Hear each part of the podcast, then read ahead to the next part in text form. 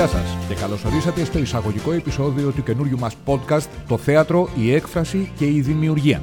Είμαι ο Σωτήρης Δούβρης. Είμαι ηθοποιός, δάσκαλος υποκριτικής και εμπνευστής της καταπακτής.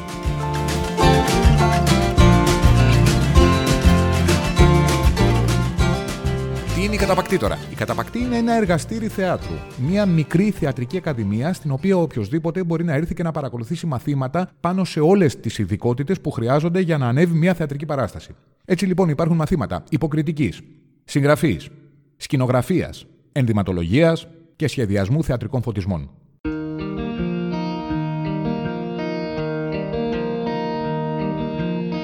Οι μαθητές αυτών των τμήματων συνεργάζονται μεταξύ τους και, υπό την επίβλεψη των καθηγητών τους, στο τέλος της χρονιάς ανεβάζουν κάποιες θεατρικές παραστάσεις.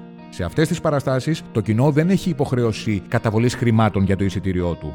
Αντίθετα, παρακινείται από εμάς να συμμετέχει σε κάποια κοινωνική δράση που έχουμε οργανώσει. Συνήθως συγκεντρώνουμε τρόφιμα, φάρμακα ή άλλα είδη πρώτης ανάγκης για κοινωνικές ομάδες που τα χρειάζονται.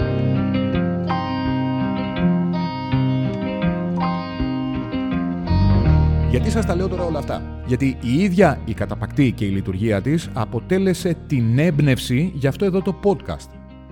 Αυτό που έχει δημιουργηθεί εδώ, εγώ το αντιλαμβάνομαι ως ένα πρότυπο κοινωνικό μοντέλο. Άνθρωποι διαφορετικών καταβολών, διαφορετικών ιδιοσυγκρασιών, διαφορετικής μόρφωσης, διαφορετικής πνευματικής καλλιέργειας συνεργάζονται δημιουργικά και αρμονικά κάτω από ένα κοινό στόχο. Να ανεβάσουν μια θεατρική παράσταση και να την παρουσιάσουν στο κοινό.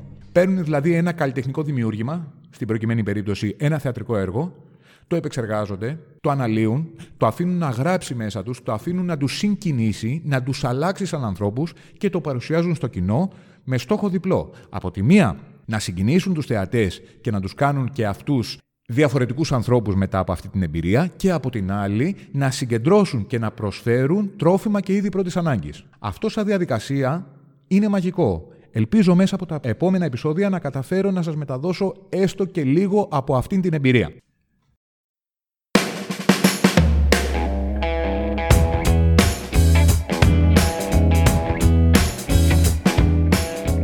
Μερικά από τα θέματα που θα μας απασχολήσουν λοιπόν στα επόμενα επεισόδια είναι η θεατρική εκπαίδευση του ερασιτέχνη ηθοποιού στη χώρα μας σήμερα. Η αλήθεια είναι ότι ο ερασιτέχνης είναι αδικημένος στην Ελλάδα. Δεν υπάρχουν πολλά μαθήματα που να στοχεύουν στον ερασιτέχνη συγκεκριμένα. Τα περισσότερα είναι σχεδιασμένα για επαγγελματίες. Ο ερασιτέχνης όμως, με την κατάλληλη καθοδήγηση, μπορεί να δημιουργήσει πολύ όμορφα πράγματα πάνω στη σκηνή, μόνο και μόνο γιατί κάνει θέατρο από μεράκι, από αγάπη και όχι επειδή είναι το επάγγελμά του. Επίσης, πώς και με ποιους τρόπους μπορεί να βοηθήσει το διαδίκτυο σε αυτή την εκπαίδευση; Ζούμε στην εποχή της πανδημίας που η επικοινωνία διαζώσει είναι δύσκολη. Πώς μπορούμε να παραμείνουμε δημιουργικοί, να μάθουμε και να κερδίσουμε πράγματα δουλεύοντας μέσα από το διαδίκτυο;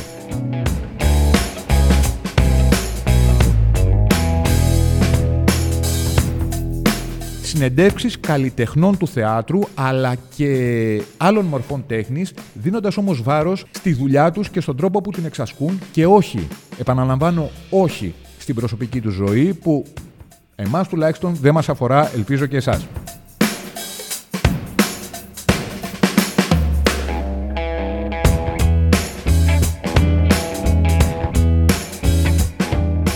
Παρουσίαση και ανάλυση του έργου και της ζωής μεγάλων αναμορφωτών του θεάτρου. Πώς αυτοί οι άνθρωποι έχτισαν το θέατρο τους σήμερα και πώς το αποτύπωμά τους υπάρχει ακόμα στις θεατρικές παραστάσεις που παρακολουθούμε. Συνοψίζοντας, αυτό εδώ το podcast αφορά όλους τους ανθρώπους που ασχολούνται με το θέατρο είτε ως ερασιτέχνες από οποιοδήποτε πόστο είτε ως επαγγελματίες από οποιοδήποτε πόστο.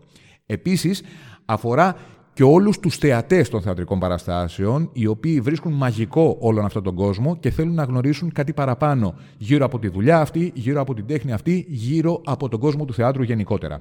Καλωσορίσατε λοιπόν και καλά θεατρικά μας ταξίδια.